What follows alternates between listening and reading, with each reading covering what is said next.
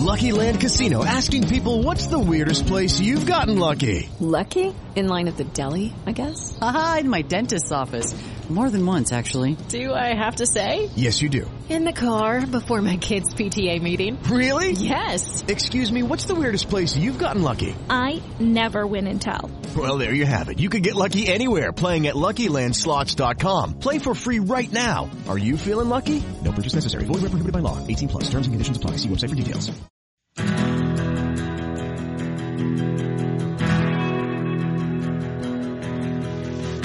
This is TV Take, Variety's television podcast. I'm Daniel Holloway.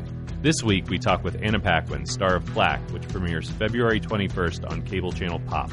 Later, critics Daniel D'Addario and Caroline Framke discuss TBS's Miracle Workers and Netflix's Umbrella Academy. Then, senior reporter Elaine Low will recap the first week of the Television Critics Association's Winter Press Tour. Stay tuned. Anna thank you for doing this.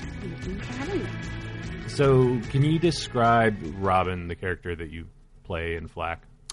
Robin is a very high level PR uh, rep uh, who is American, living in London, working for a major firm, who is kind of the go to gal for mega crisis management um, of an assortment of clients and but also is a massive disaster in her own life. She can clean up anybody else's mess, but her own personal life and private life is just an unmitigated disaster on pretty much every level. Um, but she's really good at sort of the smoke and mirrors of it all. So she's good at making sure nobody ever really knows just how much of a mess she is. Um, and therefore, a lot of comedy and drama ensues on both the work and home life. And the comedy and drama that ensue are both uh, fairly dark. I Oh no, very very Yeah. dark. Sorry. Yes, my. I mean, I think it's hilarious. Um, but if you're offended easily, then uh, I mean, maybe. Yeah, there's a possible dead naked body early on in the first episode. Look, I mean, we offend everybody equally. to be to be fair, we we, we don't single anybody out. Um, but yeah, it's uh, our collective humor skews dark. We at Flack. what? Uh, so when you first read it, what was it that you enjoyed about it besides that dark humor?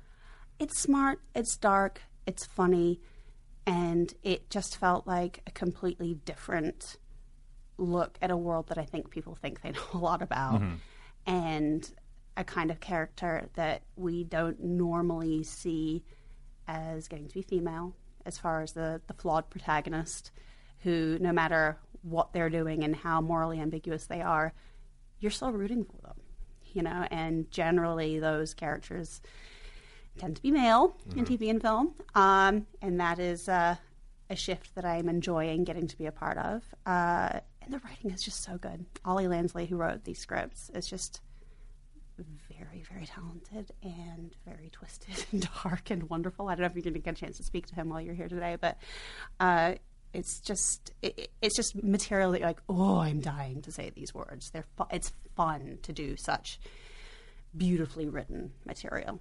The dialogue's really, really sharp. It really is. Um, you know, we're as you said, we're used to seeing that sort of like almost anti-hero Mm-hmm. protagonist, you know, in male form since you know Breaking Bad and The. Sopranos and Dexter and you know a lot of shows. And you've been on.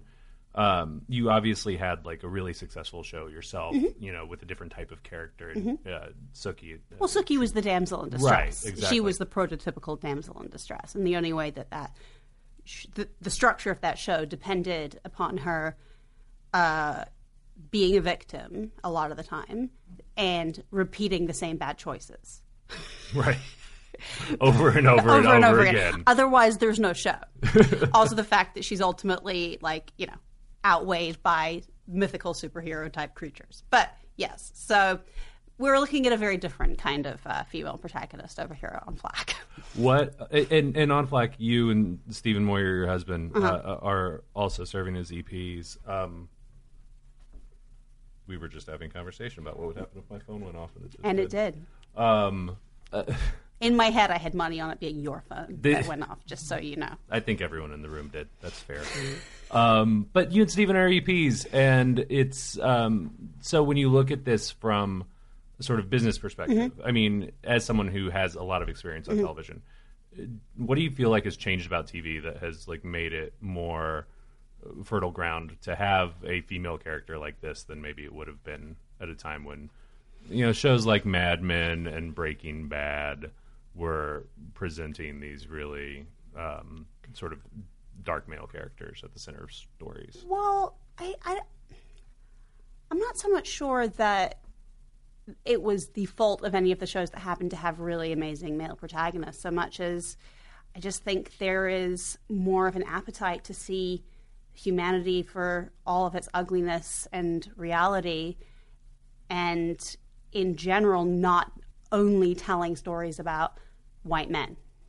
Um, so I feel like there's possibly always been the desire for it, but for example, you know, you get a a, a smaller network like Pop and W uh, in the UK who are willing to take that risk with you to make the more interesting and less conventional and darker subject matter um, and give you the creative freedom to really tell that story exactly the way you want to tell it. And, you know, that's really exciting. Um, you know, I think that as a, as a business decision, people like business models that are proven. And I guess it's always scary to be the first to do something. Um, and that's changing, and I think that's a lot of because of how we consume our content now. There's all of the sort of the streaming platforms and the newer channels and the different ways. It's not you, you know you you're you have access to so much more, and it's not like some networks where there's you know there's only a couple of spots a season for a drama. So if the odds are yours probably won't get picked unless it's like a sure sure thing. Um, so yeah, I mean that's that's changed and is changing, and I think that's really exciting for everyone as far as both in front of the camera and behind the camera. There was a moment watching. Uh, I don't want to spoil the beginning of the first Mm-hmm. sure. episode for anyone, but it's. I mean, it's pretty salacious. There's like a Oh, yeah. lot of drugs and Yes. near death Robin experiences. Robin cleans up other people's messes, but she herself is, you know, um, pretty clearly an addict that checks various addict boxes, chemical and emotional. Right. Watching it, it felt like it, it felt interesting because while it felt, um, you know, real and dark and like it was pushing the envelope, it also didn't feel like, oh, this is something that is somehow pushing the limits for what you could do on basic cable in the U.S. It feels like very much, you know, in line with with the type of content that We thought so too.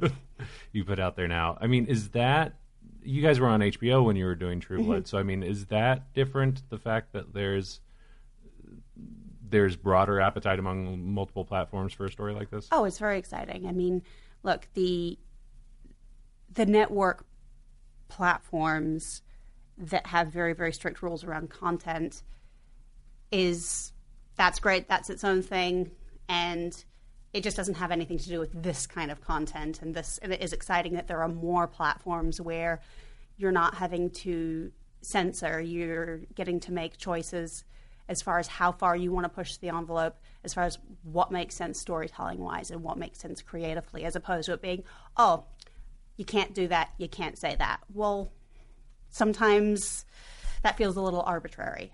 Now, granted, uh, you know, there are certain things that small children should not be hearing, seeing, or watching. Probably anything on this show falls in that. Oh, basket. absolutely none of it. Um, you know, but then you probably wouldn't, you know, want. That's why Flack is a 10 p.m.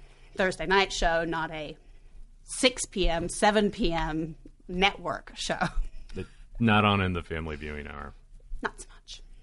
Um, And if your kids are still up at 10 o'clock watching Flack, I got I got nothing to say. But that's an interesting choice.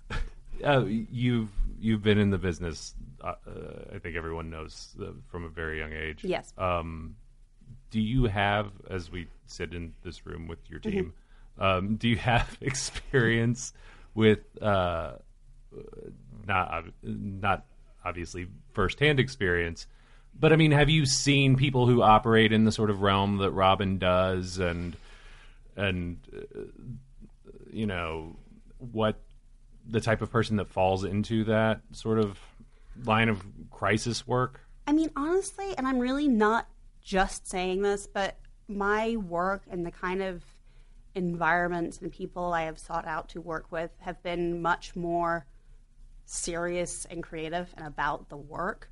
So I'm not saying I've never seen any really weird shit, but that's not kind of the world that my career has inhabited. And those are not, and that's not the sort of people that I've been surrounded by. Um, so I don't have a lot of firsthand, up close knowledge of what those sort of people are like, other than just hearing fun stories from other people.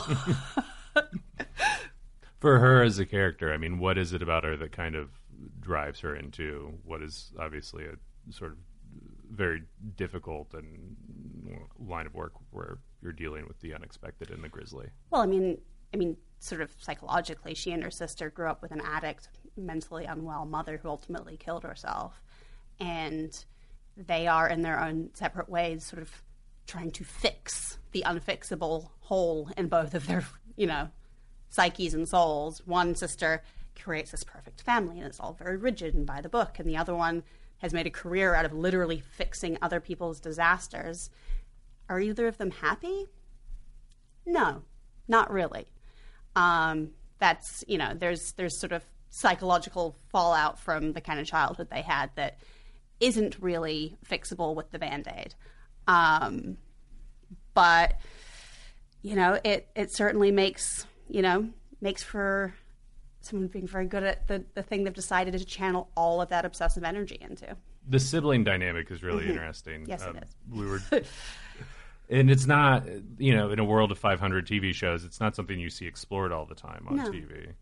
What, um, you know, how did you want to approach that, and you know, what did you feel like there was kind of to explore in there?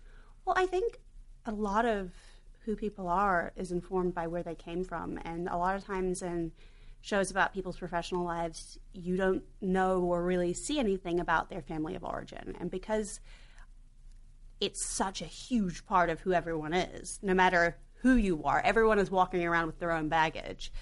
It's interesting to get these little glimpses into who she really was before she became this very slick, well dressed, you know, savvy guru of of PR. And you know, you see her her sister who is able to call her on her shit and who knows who she really is, and they really and truly only have each other. Um, you know, and I think that's quite fascinating as far as just getting getting to see a, a more rounded picture of, of who this is, and it also explains a lot of the choices she makes when you understand where someone comes from. And Genevieve, who plays my sister, is so spectacularly talented and was just, she and I just clicked immediately. And it was one of those ones where it really felt like I'd known her my entire life. And we don't actually even have that much on screen time together. We have a lot of phone calls back and forth, and we would do the phone calls for each other, like, you know, live. But it was just, you know, really wonderful to end up with a dynamic like that that's so important that felt so so real. you and Stephen have worked on a bunch of projects Mm-hmm. together. You obviously met at work. I mean, can you just talk about? Um, I know you you have a feature that Mm-hmm. uh, was at Palm Springs, I think, recently. That's We're going uh, to Santa Barbara, not tomorrow, Sunday, another festival. What's been what's been you you guys' approach as far as what you want to take on business wise and, and working together. Well, we have a production company um, that we formed with uh, Cerise Larkin and Mark Larkin, some friends of ours who are also a couple, and we have very similar tastes collectively. And it's a little random which things appeal to us and when and why, and but most of it comes down to good material and and strong writing and compelling stories, and but we don't really have any sort of hard and fast rules as far as things we definitely are definitely aren't interested in because good writing is good writing, you know, and uh, that's sort of how I've always approached work, and that's sort of how we approach it as a company as well. And then also just like people that when you meet, you're like, "Oh, you're brilliant. I want to work with you. Let's play together," you know, because work should be fun. How did uh, yeah, I mean, there are obviously there are couples who do this together, and then there are couples who do this separately, or mm-hmm. you know, one does one thing, one does the other. Mm-hmm. Um, as you your relationship developed from you know being a working relationship to mm-hmm. being married, I mean, how did you guys come to decide that this was something that you wanted to pursue together? Well, I think that a lot of actors, it's not that you grow bored of acting, but you want more challenges and have, you know, after you've been doing it a long time, a broader range of interest in the process of making the product that you've been making. Uh, Steve had always wanted to direct. He used to have a theater company when he was younger and had done a lot of that. Um, he directed a lot on stage, and he directed a bunch of True Blood. So, as far as like the first, you know, one of the features that we we produced, one of them was his his film, The Parting Glass, that he directed, um, and that was something that was a priority for us because he was he was ready to, you know, do a first. I definitely want to direct at some point. I haven't found the thing I, I need to direct yet. Um, you know, and as far as just being actors that pay attention and care about the details of how a set works and how a production works, producing is just a really natural sort of evolution as far as as far as both of us are concerned. So it just sort of it grew organically. And this project is it's it's an international project. I mean, it's a UK show that is was I guess you know sort of developed to play on you know in, in the UK and the US. Um, how did how did you come to that? And then also like what does it do creatively to have this be a you can imagine the story in LA or in New York, but ha- to have it be an American in London, like what sort of creative element does that layer into it? Well, I mean, for starters, for the American audience, I think the English world of PR, celebrity, I mean, although not that different, is probably a little bit new, a little bit, you know, it's, um, but also there's a lot about the humor of the show that is just so very British that you could make this show in you know we we, we toyed with at various points in, in development turning it into an american show. We're turning it just having it completely english and everyone being english and sort of ended up with a sort of somewhere in between because let's face it pr and press are not local things anymore. Everything is international um, and so that ultimately felt like it made the most sense but there's just certain kinds of jokes and humor and language that you just can't have in an American show because that's not how Americans speak. and that was very specifically important to us. Um, you know, I do a very good impersonation of an American, but I'm not, and he's not, and the rest of our, the other half of our production team are not American. So there's something kind of uh, delicious about getting to sort of uh, dip into the the the, the motherland of of, uh, of of humor. Right. Yeah, there's a telling moment I feel like in the beginning where uh, she picks up a uh, a tabloid. Actually, I mean, and it's just a sports headline, but then she does a line of coke. I think right after Yeah. she, yeah, and that and that sort of tabloidiness, like there is a particular like shade of celebrity culture in the UK that you you don't quite get here. Honestly, I, I don't know. I'm not really an ex- expert on tabloid culture. um, but, you know, uh, I think the story point more as far as what we're saying about Robin and what we're sort of indicating is that she's, you know, she's yelling at him for being high and all this stuff, but she's really not in any, has no moral high ground there because she's wants a fix too. Right after she's dealt with the crisis, It's she's like- like, yeah, that's like- her way of blowing off steam. Well, you know, she's got to show up uh, for work soon. and that's her coping mechanism. Um, are you guys hopeful that this is something that could, you know, obviously you have busy schedules, both of you, but that this is something that, you know, if there's appetite for it, you could uh, continue with? I mean, this was conceived of as a limited series, um, and it plays really beautifully as such, but you never know. Thanks again. Thank you so much. Miracle Workers is a new comedy that premieres February 12th on TBS. Umbrella Academy premieres on Netflix February 15th. Daniel D'Addario and Caroline Framke, Variety's TV critics, discussed the two. So, Caroline, this week you reviewed a new TBS sitcom called Miracle Workers, starring Daniel Radcliffe and Steve Buscemi. And I'm very curious what you thought of it because I admit, even though I know it comes with a great pedigree, Simon Rich, uh, the creator of Man Seeking Woman, is behind it. It did look a lot to me like another show on the air right now, The Good Place. So I'm curious how it differs, am- among other things. Set it up for me.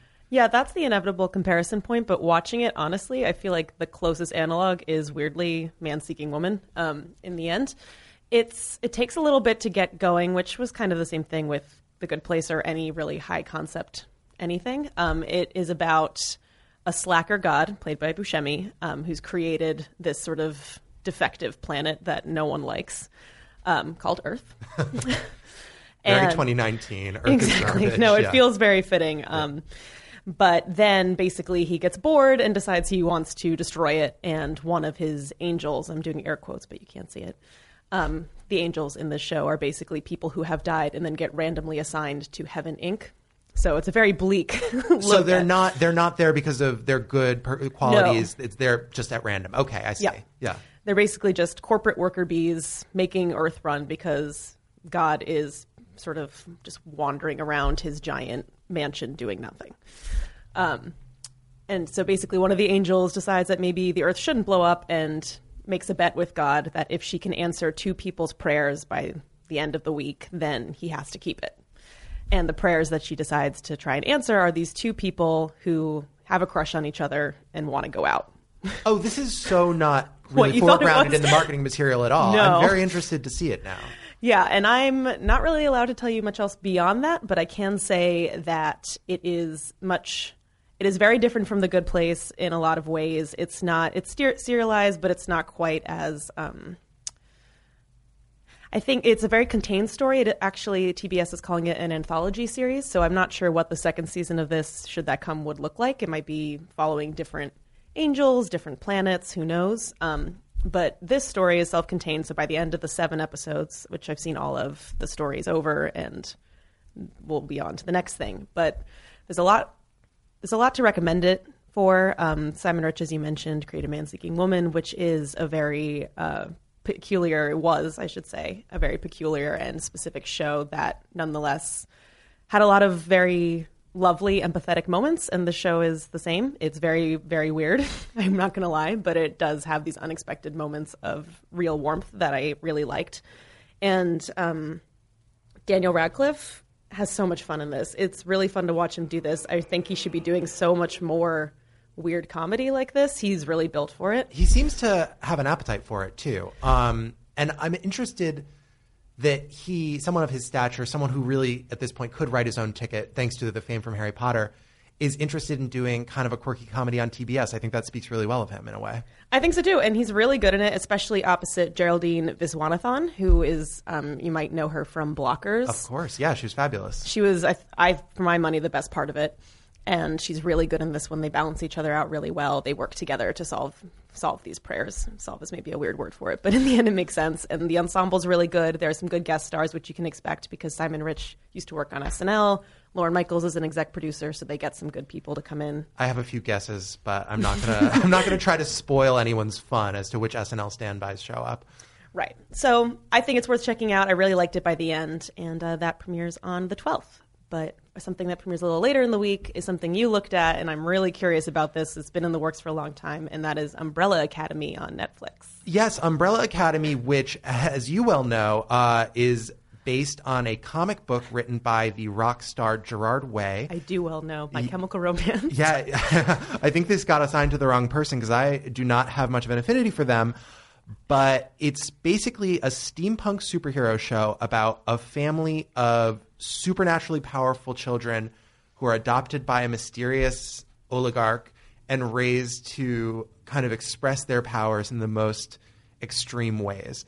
Uh, they're presented with the opportunity to save the world as, as, as the series begins, and the series follows their journeys towards accomplishing that while also skittering back in time and looking at the trajectories of their lives. And it's got a really stacked cast. Absolutely, yes. I thought the cast, pretty much across the board, did a wonderful job with material that, looking at the backstory, tended to be really strong, and in the present day was pretty weak. I think Ellen Page, who is kind of the lead and the biggest name in the cast, is given a pretty moving backstory, which is that she has grown up as the only person in this family who believes herself to totally lack powers and to not be special. And mm. that is something that people can, like the best superhero stories, people can find things in it to which they relate. The present day, it's just, it's nothing we haven't seen before, except that there's an extra gloss of attitude and oddity packed on top of it, which seems, which makes all the cliches all the more annoying because it's, it's presented as though it's this incredibly fresh thing. Uh, Mary J. Blige shows up along with uh, Cameron Britton from Mindhunter. They play a pair of kind of supernatural assassins. And that's kind of all I'll say about that. so as to avoid spoiling, um, and also just because I'm not really sure I understand it. Um, so I do think this will find its audience. If this ended up being one of the Netflix shows that Netflix tells us gets 40 million viewers, I would in no way be surprised, both because of the strength of the property and because it's definitely distinctive in the landscape. But I missed kind of the straightforwardness of when those Marvel shows were good, they were really good. Jessica Jones season one being a good example, and were proudly themselves and not trying to amp up the quirk just for its own sake. And for that reason, I found it a bit of a frustrating watch. Oh, well, that's a shame. But, Yeah. you know, as we always say, there's more TV where that came from.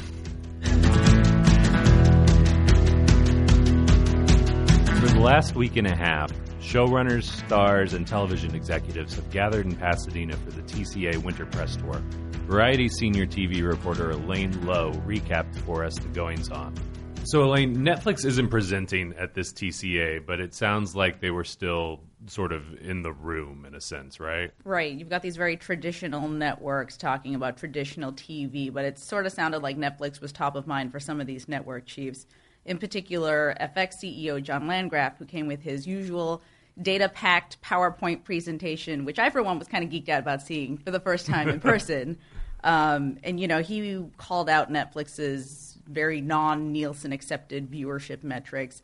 They had touted some time back that You and Sex Education were shows that were garnering something like 40 million household views. They later clarified to say that it was viewers who were seeing about 70% of an episode, which is a little different than 40 million average viewers week to week. Uh, but he, he called out Netflix and to some extent journalists too for reporting those metrics as though they were comparable to Nielsen numbers. Um, you know, and he also was uh, pretty critical of Silicon Valley as a whole. I mean, some of the terms he tossed out monopolistic, uh, their endless money cannons, um, which certainly I, I think is not totally illegitimate criticism when you look at the way Netflix is treated on Wall Street, say, compared to some of its legacy media peers. Um, but you know, even though that Netflix data uh, got a lot of questioning, it's certainly not disregarded either. Because separately, when you look at CW chief uh, Mark Pedowitz, he indicated that the fate of next season's um, next season of All American may hinge on that Netflix data. Because All American, of course, is this freshman drama. Um, it was not one of the 10 CW shows that got picked up for an early renewal. And he said on stage this week that uh, um, he would be looking at some of the Netflix data to see how it performs on the out of season streaming market to see if they would pick it up then. So, you know, CW obviously has an output deal with Netflix that Right. they've had for a number of years. Uh, per Landgraf, uh, one never forgets their first Landgraf TCA. I think mine was when he coined Peak TV, so it's uh, you know it's always a marker. What um, the streaming services in general? I mean, we've seen obviously this has been a huge point of discussion in the industry with uh, with the Comcast announcement, and obviously the moves that Warner Media has taken uh, post AT and T acquisition to to launch a service. Um, what what were some of the other points of conversation around the streaming competition? well, Landgraf says, according to his numbers, that there were 496 scripted original series on the air or online in 2018. And that's actually only like about a 1.8% bump from 2017. But when you take a closer look at those numbers, 160 of those shows were online shows compared to 117 in 2017, which is like a 37% bump. So most of that growth is being fueled by these online shows. So they're definitely not to be ignored, right? And then you saw a year over year decline from the broadcast and basic cable show numbers. Um, and then since 2014, by his research team's count anyway, um, you know, online shows have rocketed. That number has rocketed 385%, which is huge, especially when you compare it with the other categories. Um, and you know that's of course like you were saying it's particularly interesting in 2019 given all these streaming platforms. You've got apple you've got whatever warner media is cooking up with their three different streaming services. And then of course disney plus which is like the big question mark for late 2019 right? And there are still so many questions around them. And of course n- basically none of them were answered this week at all because we're all just waiting for disney's investor day in april where Iger has promised more detail on april 11th We'll see if we actually get it.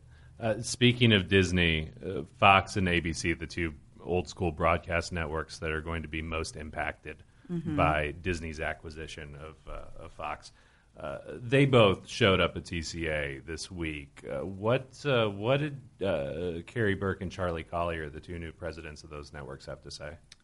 Well, Fox Entertainment's Collier says that he thinks that Fox, without its studio and everything, will be quote unquote more nimble. He thinks that they're going to be able to do some risk taking, um, that they'll be able to still, you know, finance their own productions and everything. Um, and you know, they announced this deal with Gail Berman Sidecar, and uh, it's they're calling it a content development accelerator. Um, and Fox is going to own 100% of all the series that come out of that incubator. So he is actually seeing, uh, he's expecting a decrease in their licensed content as they invest more in their own productions, even though they don't have their own studio. Although, also recall that on that Fox lot, they're going to be leasing their studio space to Disney for the next seven years. So, you know, they still have that, their hand in production there. Um, and then with Karey Burke, you know, the new ABC entertainment head, she was sounding really bullish on the Oscars. And, you know, ratings haven't exactly been gangbusters for a lot of these award shows lately. But um, Burke says that she actually thinks this new hostless Oscars, this whole conversation going on with the controversy with Kevin Hart and everything, is driving conversation. And, you know, that's her take on it, that this is, this is going to be even better. People are talking about it, right? Generating buzz. Yeah, exactly. um, and she, you know, she also said that you know three of the Best Picture nominees are, are actually big pictures like Black Panther and Bohemian Rhapsody and uh, Star Is Born, which have all grossed uh, at least two hundred million dollars individually at the box office. And Black Panther leads the pack. I mean, obviously, it's a Marvel movie. Uh, being nominated for Best Picture, that'll be, uh, you know, that's a popular one. We'll see if people uh, tune in to uh, watch uh, clips of popular movies that they've already seen play on the Oscar telecast. And she's also promised that it'll be kept to three hours. Three So, hours. Yeah, that's, that's, what the we've promise. been told. We'll hold them to it. Elaine, thanks very much. Thanks. Thanks for listening. We'll be back next week with an interview with comedian Ken Jeong.